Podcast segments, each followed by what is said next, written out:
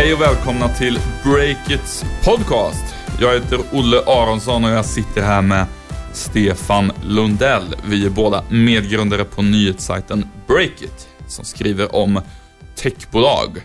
Stefan, hur står det till med dig? Det står bra till. Eh, vi har ju precis eh, avslutat vårt eh, första kvartal som, som startup, mediestartup och det går ju lysande för oss ekonomiskt, eller hur? Ja, det gör det verkligen. Det, det, får man säga. Jag gillar att man är transparent. Så jag tänkte här och nu breaka att vi har, vi har vinst första kvartalet med det lilla tillägget att jag inte fått någon lön. Så, så kan det vara att vara entreprenör i startupvärlden. Verkligen. Vi får ligga i hårdare med att eh, investera vårt riskkapital vi har fått in. Du, i det här avsnittet ska vi berätta om hur de tunga riskkapitalisterna i tysthet förbereder sig på att techbubblan eh, kanske ska spricka. Lite hårdvinklat, men väldigt intressant.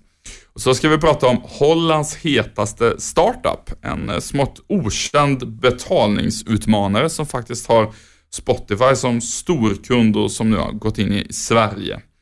Eh, och mycket mer blir det. Men först i, i korthet, Stefan, eh, vad har ditt skarpa öga noterat de senaste dagarna? Jag har ju en viss förkärlek för eh, riskkapitaldelen utav, utav techbranschen och där har jag faktiskt eh, nosat upp en, en hel rad med nyheter. Jag ska försöka vara lite kortfattad här men eh, det är mycket information på en gång. Eh, det är faktiskt eh, fyra olika spelare som eh, är i, i startgroparna eller i slutskedet på att ta in eh, nytt kapital till stora techfonder som eh, investerar då i, i spännande svenska startups bland annat. Eh, kanske allra intressantast tycker jag är att eh, Standout Capital som vi har pratat om här tidigare, som drivs av Fredrik Anander heter han va?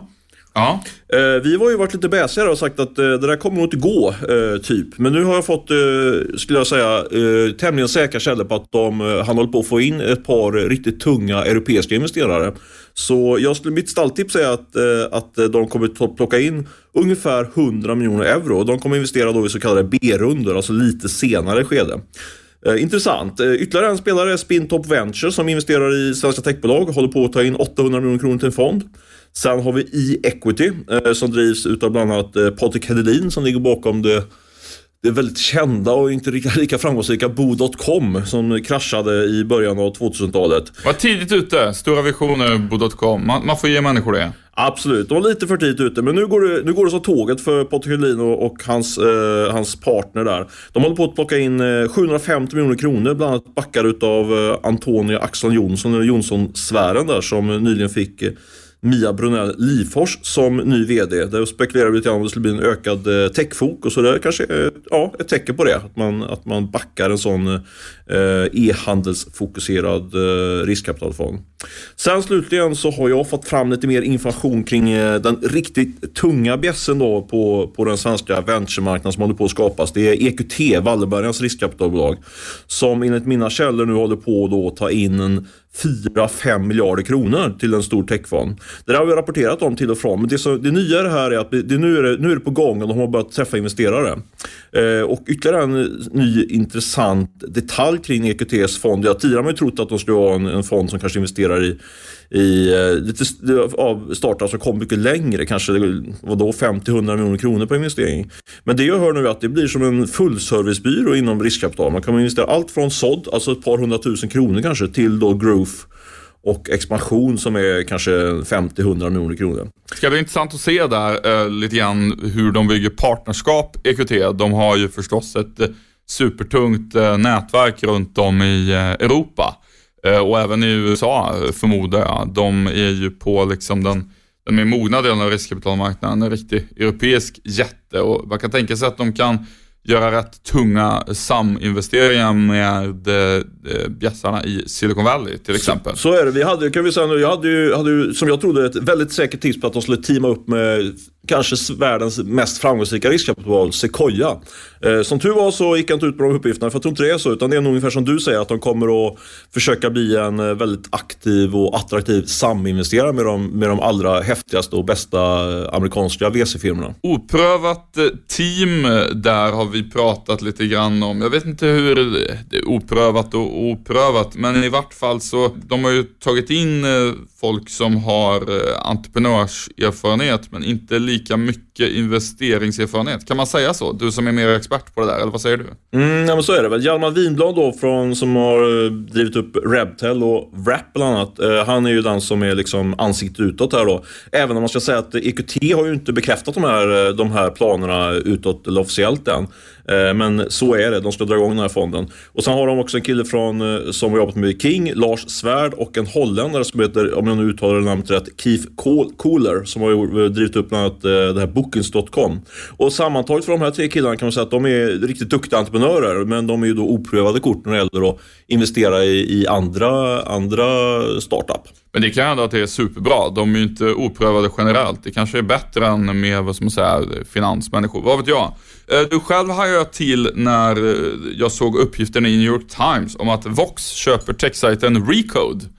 En eh, favoritsajt eh, får man säga. Som, som, som, också äger, de äger också den här Verge också heter de va? The, The Verge ägs väl av eh, Vox? Ja men precis. Vill, vill jag minnas, men jag är faktiskt inte helt Jo, på jag vet att det är så. Jag kollar det. Och det, det, så det är rätt intressant. Det kan bli någon form av redaktionella synergier då mellan, mellan dem och Recode. För som sagt, Recode är ju en favorit. Men jag, jag måste säga att ändå sett upp som en, som en utmanare, Verge, nu, i alla fall för mig då. De, de, har, lite, de har ju väldigt annorlunda profil ska vi säga då. De skriver ju om massa så här filmer och så här kulturjournalistik också. Lite som... Men tunga teckningar också. De hade ju den här i nyheten om, om Spotifys eh, hemliga kontrakt med Sony som vi refererade till. Så de är, ja, eh, värt att kolla båda de två eh, aktörerna. Recode kör ju en eh, konferens just nu medan vi spelar in den här. Recode-konferensen som är, skulle jag säga, nästan den, mest, den viktigaste konferensen alla kategorier inom techvärlden. Där har vi, vi refererat, de har riktat tungviktare som är där och, och pratar. Bland annat så refererade vi ju på Snapchat-grundaren Evan Spiegel som i en intervju sa att vi befinner sig i en bubbla. Och han är väl kanske här, rätt, rätt person att prata om det, eller vad säger du Olle? Med tanke på värderingen på Snapchat. Ja, precis. V vad är det nu? Är det 15 miljarder dollar kanske? Det känns som att man liksom blir förvånad varje gång man läser det trots att man har läst det förut. Äh, det, det, var, det var intressant. Hans exakta formulering var väl att folk gör allt mer och mer riskfyllda investeringar och det kommer bli en korrigering som även Spiegel beskrev det. Och då om man tänker sig att den där korrigeringen sker, då är väl liksom Snapchat det första företaget som kommer rasa i värdering. Säkert. Samtidigt såg jag att de har ju över 100 miljoner användare och de är väldigt aktiva. Så ja, det, vi får se var det landar den här Snapchat. Det kan mycket väl bli så att Snapchat blir ett framgångsrikt företag. Men frågan är om de lever upp till den där extremt höga värderingen. Ja, men precis. Man, man ska ju säga det också som vi har sagt många gånger tidigare, att man ska skilja på värdering och bolag. Så är det. En annan sak som presenteras på den här Recode-konferensen som jag tycker att eh, alla som eh, är intresserade av tech ska uppmärksamma. Det var analytikern eh, Mary Meekers trendrapport som kommer som hon brukar presentera en gång per år. Eh, det är på typ sådär 180 slides så man kanske inte behöver gå igenom alltihop där. Men jag gick faktiskt igenom den här igår kväll och eh, det var ett par saker som jag tyckte var intressanta. Mary Meekers hon är känd för att hon var den som var en av de första så att säga att sticka hål på, på dotcom-bubblan i början av 2000-talet. Så hon har, hon har varit legat väldigt, väldigt rätt många gånger med sina trendrapporter. Eh, och det hon gör är egentligen att sammanställer en massa fakta och sen så drar hon eh, smarta slutsatser om det där. Jag var lite, lite besviken tycker jag på den här rapporten eh, jämfört med förra året. Men, men det som jag fångade upp där från hennes rapport och det var dels att hälsa och utbildning är två riktigt heta segment som inte har disrupta, som det heter på textsvenska, tillräckligt. Medan som är, däremot pekar på att konsumentsektorn, där är ju liksom, har ju internet och tekniken på något sätt eh, gjort, gjort det mesta som går att göra så här långt, eller fram tills i dags dato. Eh, det, vi kan, det är samma, samma tema som faktiskt Christian Stenbeck då pekar ut i vår intervju som intressanta investeringssegment. Men jag tycker jag lite grann ändå man har hört förr de här, en del av de här grejerna. Vad hade hon som kändes lite ännu färskare? Alltså jag, måste, jag vet att jag tjatar om det här förr, men jag tycker ändå det är väldigt intressant datapunkt det här med det här mobilannonsgapet. Eh, alltså att man vi tillbringar ungefär 24 eller 25 procent eh, av tid på mobilen utav vår mediekonsumtion men bara 7-8 procent eh, går eh, till, av annonserna går dit. Så där finns det stor potential. Men det, som var, men det har vi pratat om tidigare men jag tycker ändå det är värt att lyfta att det fortfarande finns det där gapet. Men det som hon eh, pekar på som är det nya stora efter, om nu video är det stora heta temat just nu som vi pratar mycket om, så pratar hon om att köpknappar eller buy buttons skulle bli det nya stora eh, inom kort. Alltså att man kan köpa direkt via, om man till exempel söker på Google så dyker det upp en sån här köpknapp. Det var väl bara för ett par veckor sedan som det lanserades. Eh, det tror hon kommer bli liksom standard på, på de stora sajterna. Så man hela tiden kan eh, stilla sin köphunger om man är ute på nätet.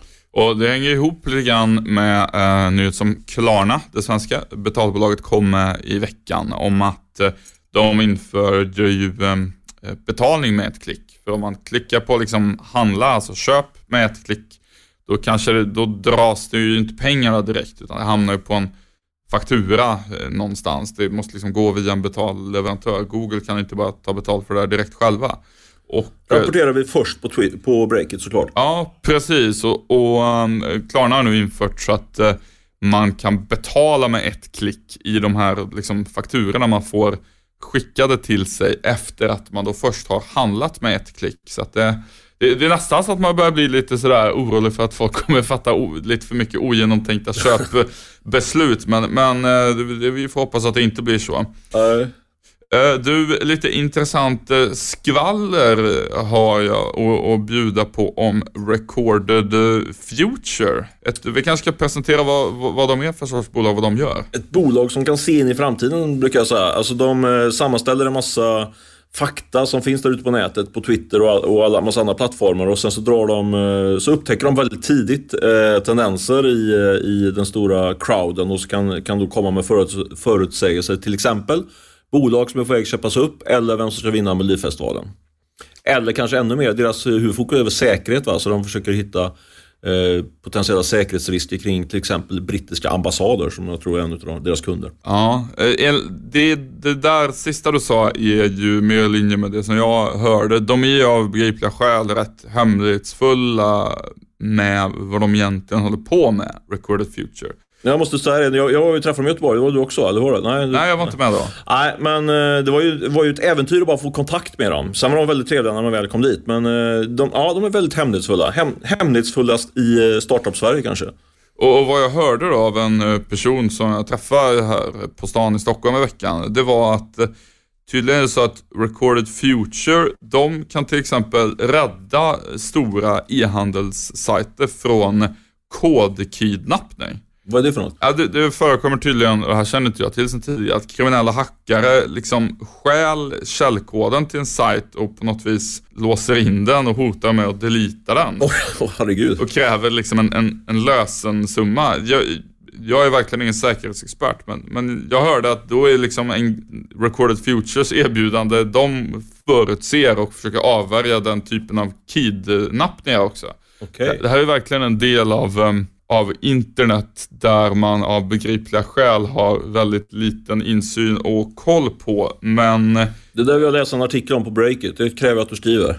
Det var ja, jätte, jättespännande. Inte, inte helt lätt att bekräfta uppgifterna, men jag tänkte att när jag ändå hörde om det om en person som i alla fall sa sig eh, en person här i Stockholm som sa sig ha koll på det där så kände jag att jag vill delge poddlyssnarna om det. Det är, en svindlande tanke på flera sätt. Det är underbart. Vi, det vi inte riktigt kan få bekräftat, det droppar vi i podden istället. Men eh, ja, det är bra. Bra skvaller. Som vanligt är Miss Hosting den här poddens sponsor. Eh, det är verkligen kul att eh, Miss Hosting vill följa med oss vecka efter vecka och gör det möjligt för oss att ja, göra den här podden. Verkligen. Eh, Miss Hosting hjälper oss att fortsätta bedriva oberoende journalistik inom tech-segmentet. Som vi ju är övertygade om är en vital del av det svenska näringslivet och kommer bli allt viktigare åren framöver. Och eh, Hosting krattar ju faktiskt också manegen på ett ganska, ganska så tydligt sätt för en massa spännande startups i och med att de har, eh, vad ska man säga, alltså en slags fullservicebyrå för den som vill dra igång och starta, starta upp en egen sajt. De erbjuder det mesta där kan man säga. Ja, det, deras grunder är ju att man ska kunna följa entreprenörer från det att de startar till att verksamheten tar fart. Och då ska man kunna, först köper man sin domänadress där och sen har man sin sajt på Mr Hostings webbhotell och man kan få sin egen server via dem. Något som man, ja, alla behöver för att komma igång. Så är det och just nu så erbjuder Miss Hosting alla som är intresserade en helt mobilanpassad hemsida för endast 10 kronor i månaden. Eh, det kan ni gå in på Breakit och klicka på Miss Hostings annons om ni, du är sugen på att testa det erbjudandet. Eh, vi tackar eh, Miss Hosting för den här veckan. Nu ska vi prata om trenden med att eh, riskkapitalister lägger till eh, fler speciella villkor när de eh, investerar i startups. Villkor som lite förenklat ger dem en sorts gräddfil, alltså riskkapitalisterna får en sorts gräddfil och entreprenörerna ett sämre läge om bolaget säljs. Eh, Stefan, du har ju gjort en del efterforskningar kring det här de senaste dagarna. Vad är det du har fått reda på? Ja, till att börja med har jag lärt mig ett helt nytt ord, i alla fall som var nytt för mig. Likvidationspreferens. Inte sådär rubrikvänligt, men väldigt spännande om man gräver vidare i vad det innebär egentligen. Eh, vi har fått lite sådär, jag har fått sådär små datapunkter faktiskt under en längre krig kring, kring det här. En sak är att vi har noterat då, eftersom vi är ganska flitiga besökare på, på Bolagsverkets sajt, att det är allt fler eh, startupbolag som använder sig av preferensaktier när de tar in kapital. Eh, och i det läget så är då den här likvidationspreferensen avgörande. Eh, så avgörande att det faktiskt kan, kan bli eh, så att den, det kan fälla en entreprenörs bolag. Eller att man kan stå helt lottlös trots att man bygger upp ett bolag som är värt ganska mycket. På vilket sätt då? då? Ja, I princip så innebär det så här att om du går in eh, som eh, riskkapitalist då, eller som en venture capital-firma i ett bolag, eh, en startup. Låt säga att du går in med 10 miljoner kronor i en investering. Om du då ser till, då, och vilket alla stora VC-firmor ser till, att man har en sån likvidationspreferens. Så innebär det att, att bolaget, om det säljs för, om man, man tänker sig en framtid att det, det utvecklas okej okay i bolaget, men det säljs för inte mer, man får bara 10 miljoner sen när man säljer bolaget. Då tillfaller för den, så att de första 10 miljonerna eh, VC-investeraren. Så det blir liksom inga pengar över trots att eh, man kan tänka sig att, de, eh, att man via de här preferensaktierna har låt säga 30 av aktierna. Då tänker man kanske då får man 3 miljoner av den här köpsumman. Men det så är inte fallet när man har den här likvidationspreferensen. Så man får en eh, VC-firman tar en mindre risk och eh, får liksom eh, snabbare tilldelning utav, utav pengar när man, när man likviderar eller säljer bolaget. Och vad man väl kan säga här det är att ofta handlar ju diskussionen om ja, men, hur många procent av bolaget ska entreprenören lämna ifrån sig, vilket då avgör värderingen. Alltså, ja men vi grundare, vi vill behålla 70 procent. ni får ta 30 procent av aktierna. Då känner grundarna att de fortfarande har kontroll över bolaget och är majoritetsägare. Men om riskkapitalisten har tagit 30 procent, men de här 30 procenten är liksom Eh, Eh, preferensaktier, då kan det leda till att visst, entreprenören kontrollerar bolaget, men om det säljs kanske han eller hon inte får några pengar ändå i värsta fall. Ja, men så är det. Och jag tror att man som, eh, som entreprenör ofta gör felet att man tittar för mycket på på vilken värdering man får på bolaget och för lite på vilka villkor som, som investeraren, då, den externa investeraren går in i. Eh, det är där man kan gå vilse som, som entreprenör. Uh, och det där är, um, hela den här, hela den här formen, alltså det, kan, det, finns en logik med att ha de här. Alltså att, uh, det, det, är ett sätt för investerarna att säkra upp sig. Och det är ju det är en förhandlingssak, så att säga, men man ska ju vara medveten om det. Och jag, jag tror jag har pratat med uh, ganska så erfarna entreprenörer som har drivit upp flera startups. Och de menar att många så att säga, förstagångsentreprenörer, de har ingen riktig koll på det här och kan då bli ska man säga, lurade. Man, man, man, man tappar en, en, en viktig förhandlingsposition liksom, när, man, när man tar koll på det här. Och när man väl sätter sig i det här så ökar det här trycket på entreprenören väldigt kraftigt att man måste driva upp värdet på bolaget. För alltså om du driver upp, om, eh, om man eh, värdet ökar på bolaget, då är det inget problem så att säga. För då delar man ju på på, på pengarna eh, när, när man väl säljer bolaget på, på ett mer fair sätt. Så att säga. Men det här är ju ett, eh, blir ett problem om man inte får fart på bolaget. Så det här ökar trycket på, på entreprenören. Eh, och en annan effekt av det, det är ju också att, eh, att man kan få lite olika agender från entreprenören kontra den externa investeraren. För den externa investeraren behöver ju så att säga bara ha, om man ser att eh, verksamheten inte lyfter riktigt så, så kan ju den vara mer eh, sugen på att driva fram en försäljning som innebär att man då säkrar hem sina pengar medan då eh, entreprenören är lottlös. Får tillbaka insatsen liksom. Men för entreprenören så blir ju insatsen, man får tillbaka den noll så att det kanske handlar hon inte är så sugen på. Och då finns det andra villkor som, som styr vem som får bestämma över en försäljning och sånt där. Och vad man väl kan säga som, som vi har lagt märke till när vi pratar med folk och och granskar dokument kring när bolag tar in pengar, det är att det här, eh, det här har blivit vanligare nu eh, senaste åren. Eh, det har ju varit en del sådana preferensaktieemissioner. Klarna gjorde en stor, jag såg till exempel att mediestartupen Kit gjorde en renodlad nyemission med sådana preferens aktier där, mm, där Bonnier får alla pengarna och bolaget skulle säljas för, för 50 miljoner eller mindre. Eh, och eh, jag, jag, tror väl så här att eh, man kan ta det som ett tecken på om allt mer emissioner är just preferensaktier. Då kan man ta det som ett tecken på att investerarna börjar leta efter lite sätt att säkra upp utifall att liksom, inte bubblan skulle spräcka, för då klarar de sig inte ändå, men om liksom luften börjar pysa ur värderingarna så att värderingarna ändå hamnar på en bit under där de är nu. Då är det ju bra att sitta på preferensaktier. Precis, vi läste ju en väldigt intressant analys om det där på, på Techcrunch, den stora amerikanska sajten som, som eh, argumenterar just för det att eh, ja, vi befinner oss nog i någon form av bubbla som kommer att få lite pyspunka. Eh, värderingarna kommer sätta sig. Och då kommer, men då kommer det, alltså det kommer inte bli något ras utan det kommer bli, bli en, en sättning av värderingarna. Och då kommer det slå mot eh, entreprenören men, men, eh, men riskkapitalisterna kommer typ gå eh, skadefria ur en, en, ett sånt eh, scenario. Sen en sak, ytterligare en sak som, eh, som jag har hittat i min research det är att det, det, det scenariot jag visar upp här då med att, eh, att eh, investeraren går in med 10 miljoner och får tillbaka de 10 miljonerna om bolaget säljs då för för 10 miljoner. Det finns en, en, så att säga, en, värre, en, en värre konstruktioner som innebär att eh, investeraren går in med 10 miljoner och eh, får tillbaka de första 20 så att säga, försäljningen. Så man, då, då är man, när man sätter sig i en sån eh, sits så är man ju Alltså då, då, är det ju riktigt, skulle jag säga, som en gangstring från, från eh, riskkapitalbolaget. Så det gäller att hålla, hålla ögonen uppe på, på det här när man sitter i de hårda förhandlingarna med, med VC-firmorna. Och allt det här ska man ju ha i tankarna när man ser hur eh, startups som kanske börjar närma sig någon typ av exit eh, agerar. Spotify har väl förmodligen preferensaktier någonstans i sin liksom, kapitalstruktur.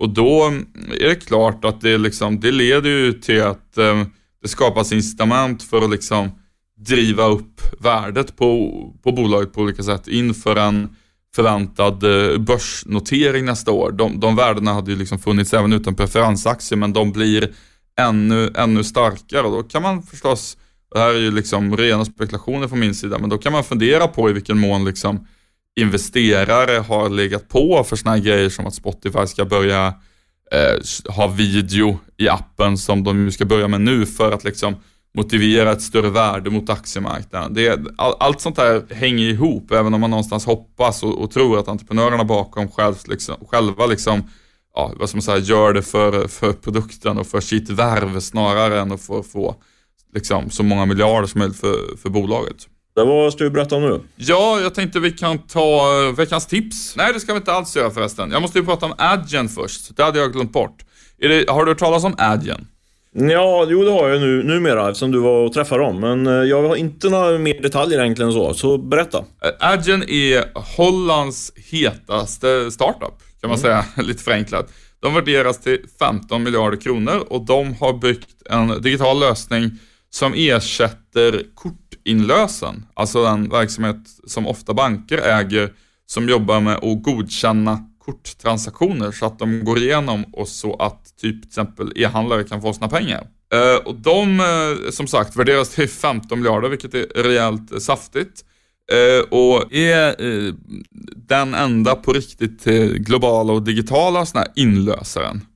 Eh, och de har nu öppnat kontor i Sverige. De är tre personer där, men planerar att växa och kapa åt sig marknad från bankerna. Och vad som är lite intressant med dem, det är att de erbjuder liksom betallösning till bland annat Spotify, som är en stor kund till dem. För eh, man kan säga alla bolag som liksom inte vill att någon sån här betalleverantör, typ Paypal och Klarna, att deras logga ska inte liksom synas vid betalning och man ska inte skickas vidare till någon mellansida som är liksom Klarna checkat eller så, utan man ska kunna betala direkt i eh, till exempel då Spotifys gränssnitt så att det bara är deras varumärke som syns. Och det erbjuder då äh, Adyen. Det, det är nog ett bolag att hålla koll på skulle jag tro. Fanns någon svenskkoppling där, eller var det med VDn eller? Nej? Ja, precis. Jag, jag träffade en, um, ja, deras Sverigechef då, som är svensk och ska driva upp den här verksamheten i, i Norden nu. Uh, det, det, är väl den Sverige-koppling som är och att, ja, och att de expanderar här och ska kapa åt sig marknadsandelar från bankerna. Eh, du, eh, ska vi köra veckans tips kanske? Ja, det gör vi. Ska jag börja? Ja, det tycker jag. Jag skulle gärna vilja lyfta upp eh, en ny en nyhetstjänst som inte har lanserats än, men är på väg att lanseras, som heter News 55, eller News 55. Jag vet inte riktigt hur man ska ska uttala det där. Eh, det är en tjänst som, eh, som två riktiga tv-veteraner har dragit igång. I alla fall den ene, Artur Ringart, den gamla klassiska programledaren i, på TV-sporten. Som man har vuxit upp med, hans lilla Sportspegeln när jag var liten, så att man tittade på Artur Ringart. Ja, det kändes speciellt när jag fick honom på luren, men uh, han lät ungefär som i TV. Uh, och, poäng, och han gör det här gjort med Fredrik Lundberg som är lite yngre, jag har varit programchef på TV3 bland annat. Inte att förväxla med industrimagnaten eh, Fredrik Lundberg. Nej, det ska man inte göra. Eh, deras idé är helt enkelt att man gör en nyhetssajt eh, mot eh, målgruppen 55 plus. Eh, och jag tror att det här kan bli en eh, riktigt spännande satsning. Eh, kul också att det är en eh, ny media-startup. Det vi pratade om i förra, förra podden, Jönköping Live. det verkar koka på mediefronten när det gäller nya mediestartups. och målgruppen är ju faktiskt 3 miljoner människor ungefär. och jag tänker direkt på Amelia Adamo magasinsdrottningen som drog igång eh, eh, Amelia då för ett antal år sedan. Då var det ingen annonsör som trodde på idén för att det är liksom typ ingen under 30 var ju taken då som var, som var intressant i, i målgruppen. Och här, eh, Artur Ringart och Fredrik Lundberg gör ungefär samma sak fast man går ytterligare några steg upp, alltså det är plus 55 då. Och jag tror absolut att det finns eh, en spännande annonsörsgrupp. Så ja, vi får se. De, de satsar på att få uppåt en miljon unika besökare på veckobasis. Så det är en, det är en stor satsning. Det är min, eh, vad kallar vi det? Veckans? Ja, det är, det är veckans tips Veckans tips var det, just det. Ja, okay. eh, eller ja, veckan, veckans grej. Vi kan kalla det vad vi vill. Jag tycker inte vi behöver vara så stela med de här programpunkterna. Mitt bidrag är i vart fall eh, Parakey i Göteborg. Eh, vi pratade ju om iBeacons, Apples sändare som man kan placera ut på olika ställen i till exempel butiker för att kunna skicka mer riktad mobilannonsering till de som rör sig i butikerna.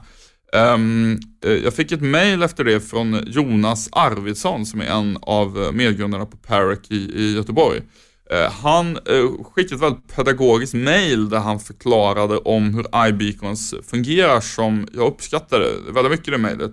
Och sen så då frågade jag, jaha, men varför har du så bra koll på det? Och då berättade han att han jobbar med ett bolag som ska öppna dörrar med iBeacons. Så att han, de har inte satsat på den här marknadsförings Eh, delen, den applikationen alls, utan men då öppna dörrarna fysiskt när man kommer in i butiken? Eller hur menar du? Nej, utan tanken är att eh, om du har massa iBeacons runt i till exempel, på till exempel ett kontor, eh, då eh, kan ju de vara då kopplade till alla de anställdas mobiler och sen ställer man in liksom i ett datasystem att den här personen har tillgång till alla de här lokalerna, men Aha. inte de här. Och så kan du hantera det med din mobil istället för någon typ av analoga eller digitala nycklar.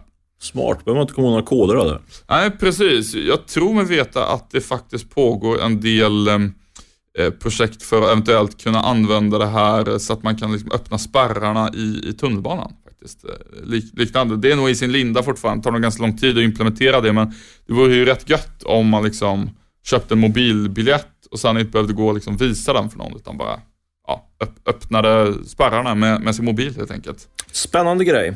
Verkligen. Du, det börjar bli dags att avsluta. Har du något mer du vill medla våra, våra trogna och nya lyssnare innan vi rundar av? Nej, inte mer än det vanliga. Att ni alltid ska in på breakit.se. Vi lägger ut nyheter hela helgen, så var, håll er uppdaterade. Härligt. Du, den här podden klipptes och spelades in av Beppo ljudproduktion. Eh, håll koll på breakit.se, allt som händer där, så hörs vi nästa vecka. Hej då! Hej då!